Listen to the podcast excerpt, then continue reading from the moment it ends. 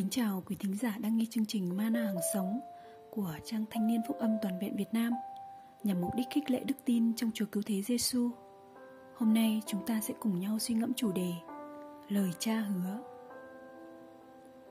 Lời cha phán hứa, hỡi con đừng sợ chi, vì ta bên con khi đứng hay khi ngồi, và con đây sẽ không bao giờ đơn chiếc bởi ta bên cạnh con đây hỡi con, còn lo lắng chi?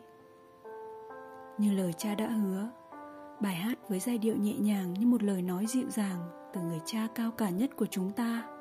Đó là đức chúa trời, đấng tạo hóa đã dựng nên mỗi người. Chúng ta biết ơn chúa vì những điều cha ban cho.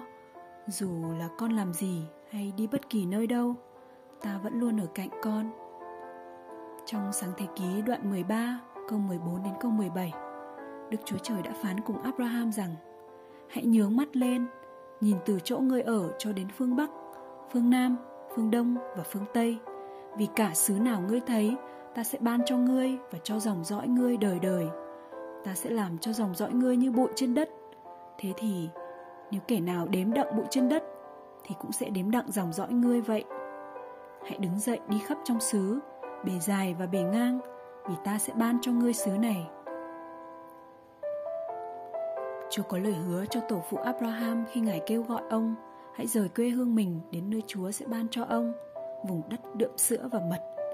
Dòng dõi ông sẽ đông như sao trên trời. Và giờ đây lời hứa ấy đã được ứng nghiệm như vậy. Dòng dõi người Do Thái ở khắp nơi trên thế giới. Vâng, Đức Chúa Trời của Abraham, Isaac và Jacob, Ngài cũng là Đức Chúa Trời của tôi và bạn.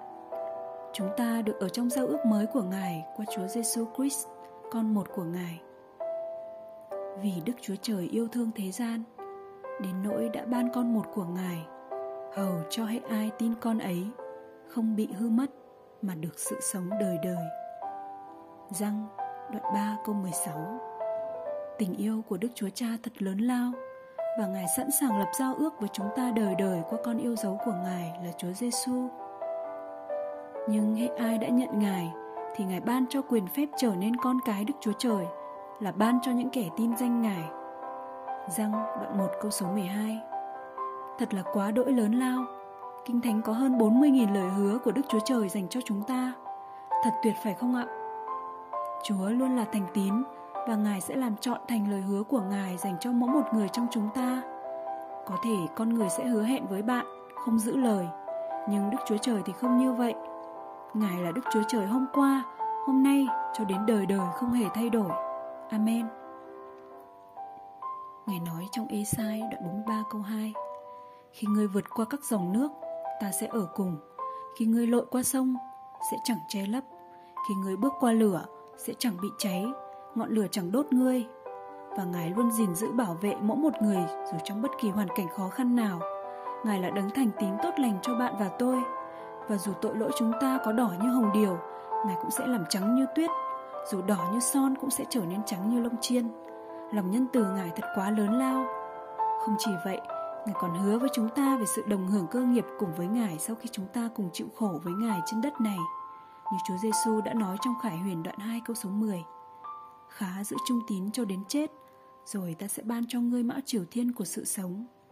Chúng ta ở trong Ngài Và mọi lời hứa Ngài ban cho chúng ta từ công việc, gia đình, con cái, hôn nhân, tài chính và ngay cả sự sống đời đời đều sẽ được ứng nghiệm trên đời sống con dân Chúa. Hãy cứ tiếp tục một lòng trông cậy nơi Đức Chúa Trời, đấng vĩ đại và yêu thương tất cả chúng ta, thì Ngài sẽ luôn ở cùng và thực hiện các lời phước hứa phước hạnh này. Amen. Xin cảm ơn quý vị đã dành thời gian lắng nghe chương trình Mana hàng sống. Nếu bạn muốn tìm hiểu thêm về Chúa, muốn chia sẻ những suy nghĩ trong cuộc sống, xin vui lòng liên hệ với chúng tôi qua fanpage Ban Thanh niên FGY. Xin chào và hẹn gặp lại.